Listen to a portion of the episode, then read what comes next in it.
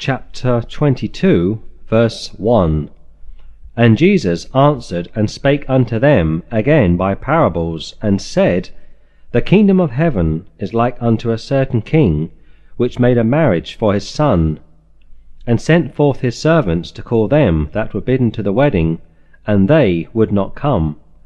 Again he sent forth other servants, saying, Tell them which are bidden, Behold, I have prepared my dinner, my oxen and my fatlings are killed, and all things are ready; come unto the marriage. But they made light of it, and went their ways, one to his farm, another to his merchandise. And the remnant took his servants, and entreated them spitefully, and slew them. But when the king heard thereof, he was wroth, and he sent forth his armies, and destroyed those murderers, and burned up their city. Then saith he to his servants, The wedding is ready, but they which were bidden were not worthy. Go ye therefore into the highways, and as many as ye shall find, bid to the marriage. So those servants went out into the highways, and gathered together all as many as they found, both bad and good and the wedding was furnished with guests. And when the king came in to see the guests, he saw there a man which had not on a wedding garment. And he saith unto him, Friend, how camest thou in hither, not having a wedding garment? And he was speechless. Then said the king to the servants, Bind him hand and foot, and take him away, and cast him into outer darkness. There shall be weeping and gnashing of teeth. For many are called, but few are chosen. This is a pretty broad parable, and it has several meanings, but uh, what I will do is just pick out a few verses and give you my thoughts. Verse 2 the marriage here is for the Son. Now, the Son obviously is Jesus. Verse 3 the king sends his servants out to invite those to the wedding and I would say that is a picture of the apostles. 4, 5, and 6, those that have been invited, i.e., the children of Israel, for the most part make excuses not to come.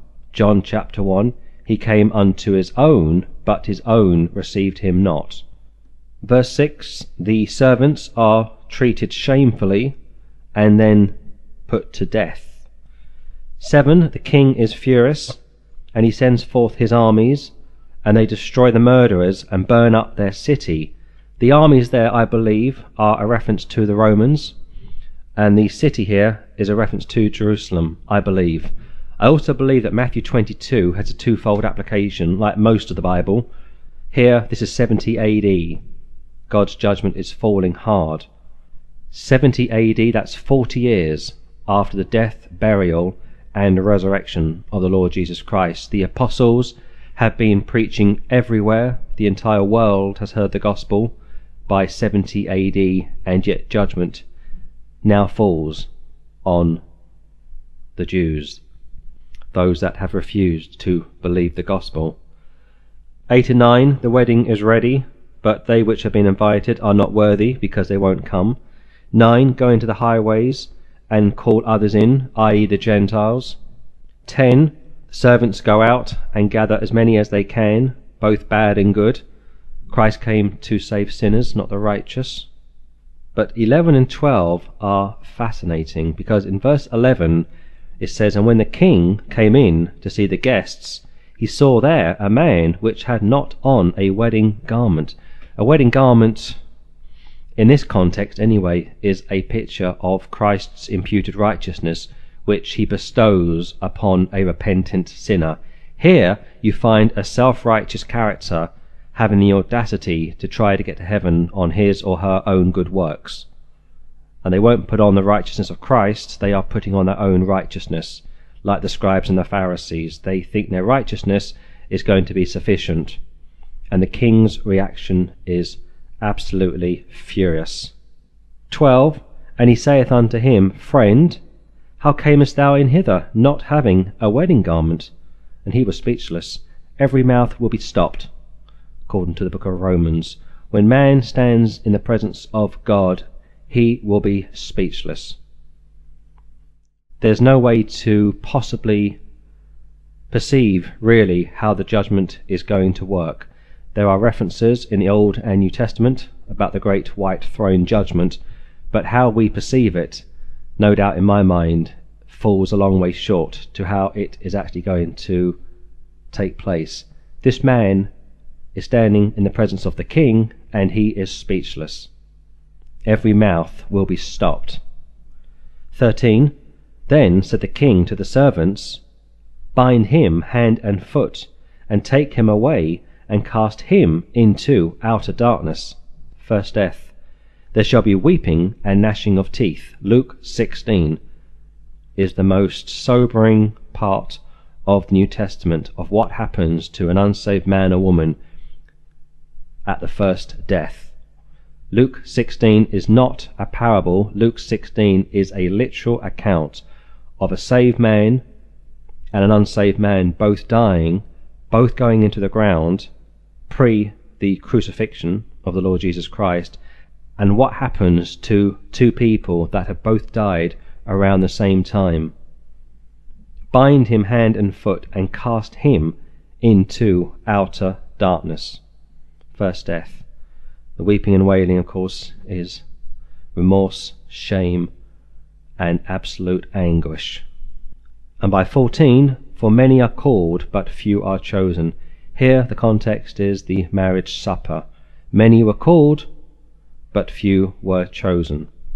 God's sovereignty and man's free will. And for me, once again, the only way to try and harmonize the two is through middle knowledge. 15. Then went the Pharisees and took counsel how they might entangle him in his talk. Verse 1 the Lord starts speaking in parables, and verse 15 again affirms as to why he would do that, because the Pharisees once again won't bend the knee. 16 And they sent out unto him their disciples with the Herodians, saying, Master, we know that thou art true, and teachest the way of God in truth, neither carest thou for any man, for thou regardest not the person of men. 100% correct. In John chapter 11, Caiaphas spoke the Word of God via the Holy Spirit. He prophesied via the Holy Spirit, but he wasn't aware of that. Here, these men who are working alongside the Herodians, the brains in first century Jewry, are speaking the truth. But again, they are trying to trick the Lord. They are trying to use flattering words to trick the Lord. 17. Tell us therefore, what thinkest thou? Is it lawful to give tribute unto Caesar or not?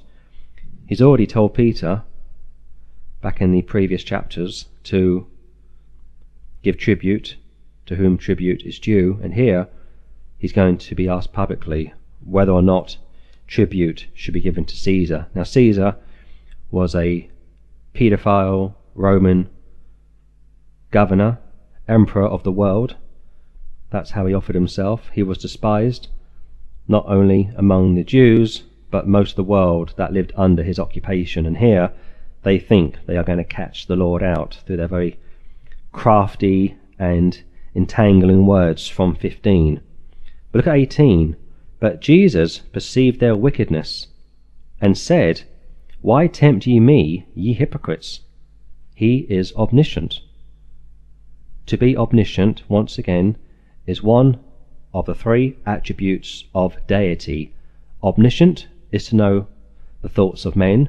Omnipresent means you are everywhere at once, and omnipotent means you are all powerful. Here the Lord knows their thoughts. Why do you tempt me, you hypocrites? This statement, in and of itself, should have sent shock waves back to these Herodians, these disciples, these brains. These men should have realized that the Lord wasn't just a simple carpenter, but that he was God in the flesh. But man's heart is desperately wicked. much like the account which I've already given from John 18 when they come to arrest the Lord, and Peter slices the ear off the high priest's servant, and the Lord heals that man, and yet the man doesn't repent and believe on the Lord. Man's depravity is hugely problematic. Man's pre salvation status is dreadful. Yes, he knows the difference between right and wrong. Yes, he can have some understanding of the things of God compared to the things of the world, but for the most part, he is in darkness. He is in darkness. Now, saying that, I will say this that I do not believe in total depravity or total inability, as the Calvinists have relabeled it, but I do believe in the depravity of the pre saved man or woman that's why the Bible says, You are enemies of God through your wicked works. And that's the New Testament, not the Old Testament. 19. Show me the tribute money. And they brought unto him a penny. And he saith unto them, Whose is this image and superscription? They say unto him, Caesar's. Then saith he unto them, Render therefore unto Caesar the things which are Caesar's and unto God the things that are God's. When they had heard these words, they marveled, and left him, and went their way. How could they oppose that? Their own leaders were doing that.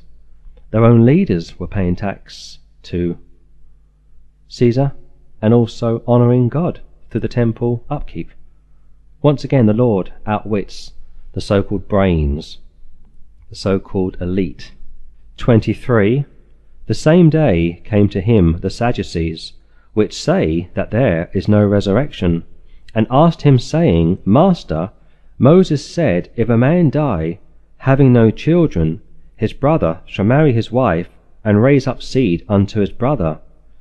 Now there were with us seven brethren, and the first, when he had married a wife, deceased, and having no issue, left his wife unto his brother likewise the second also, and the third unto the seventh. And last of all the woman died also. Therefore, in the resurrection, whose wife shall she be of the seven? For they all had her. Jesus answered and said unto them, Ye do err, not knowing the Scriptures, nor the power of God. For in the resurrection they neither marry, nor are given in marriage, but are as the angels of God in heaven. But as touching the resurrection of the dead, have ye not read that which was spoken unto you by God, saying, I am the God of Abraham, and the God of Isaac, and the God of Jacob? God is not the God of the dead, but of the living. Those that die in the Lord become like spirits in heaven. They are A, sexless, and B, they do not procreate because they are sexless, obviously there is no sexual intercourse in heaven. So the question was bogus, the question was also flawed, but obviously behind the question there was the level of contempt, once again, trying to trip the Lord up, trying to deceive him. And he says, You haven't read, don't you understand? God is the God of the living, not of the dead. But when the Pharisees had heard that he had put the Sadducees to silence, they were gathered together. The enemies of the Lord are now going to work hand in hand to try and bring him down, quote unquote. There's your gathering together of the enemies of the Lord. Pilate and Herod were at enmity with one another for many years, and yet the Lord brought these two enemies together. The reason to try and defeat the Son of God. Complete foolishness, but uh, Man in his best state is altogether vanity. 35. Then one of them, which was a lawyer, asked him a question, tempting him, and saying, Master, which is the great commandment in the law? Jesus said unto him, Thou shalt love the Lord thy God with all thy heart, and with all thy soul, and with all thy mind. This is the first and great commandment. And the second is like unto it, Thou shalt love thy neighbour as thyself. On these two commandments hang all the law and the prophets. 37 and 38 are impossible to keep. But Jesus kept it and fulfilled it on our behalf. 41 While the Pharisees were gathered together, Jesus asked them, saying, What think ye of Christ? Whose son is he? They say unto him, The son of David. He saith unto them, How then doth David in spirit call him Lord, saying, The Lord said unto my Lord, Sit thou on my right hand, till I make thine enemies thy footstool. If David then called him Lord, how is he his son? And no man was able to answer him a word, neither durst any man from that day forth ask him any more questions. He has silenced the interrogators once again. And this is a great example of the Lord turning the tables on his interrogators. Every so often he would answer a question with a question, but this question went right over their heads because David is speaking through the Holy Spirit from verse 43, which means this is under divine inspiration. And here, David, as the king, wouldn't call his son Lord. His son would call him Lord, but David wouldn't call his son Lord, because David was the king. And from 44, the Lord said unto my Lord, two terms for Lord. The first term for Lord is uppercase, Jehovah God, or Yahweh, the one true God, said unto my Lord, and that word is Adon, and Adon is used many times throughout the Bible, and it can refer to Jehovah God. So you've got two Jehovah Gods there, two Jehovah Gods, or two Adonais there. And I would say that the Father said unto the Son, Sit thou on my right hand, till I make thine enemies thy footstool. And if you read Psalm 110, you see the Father and the Son clearly displayed there. So by verse 45, if David then called him Lord, how is he his son? Again, David wouldn't call his own son, whether it was Absalom or any of his other sons, Lord. He just wouldn't do it. But God the Son would call his Father Lord, and God the Father would call his Son Lord and by 46 this has gone completely over their heads.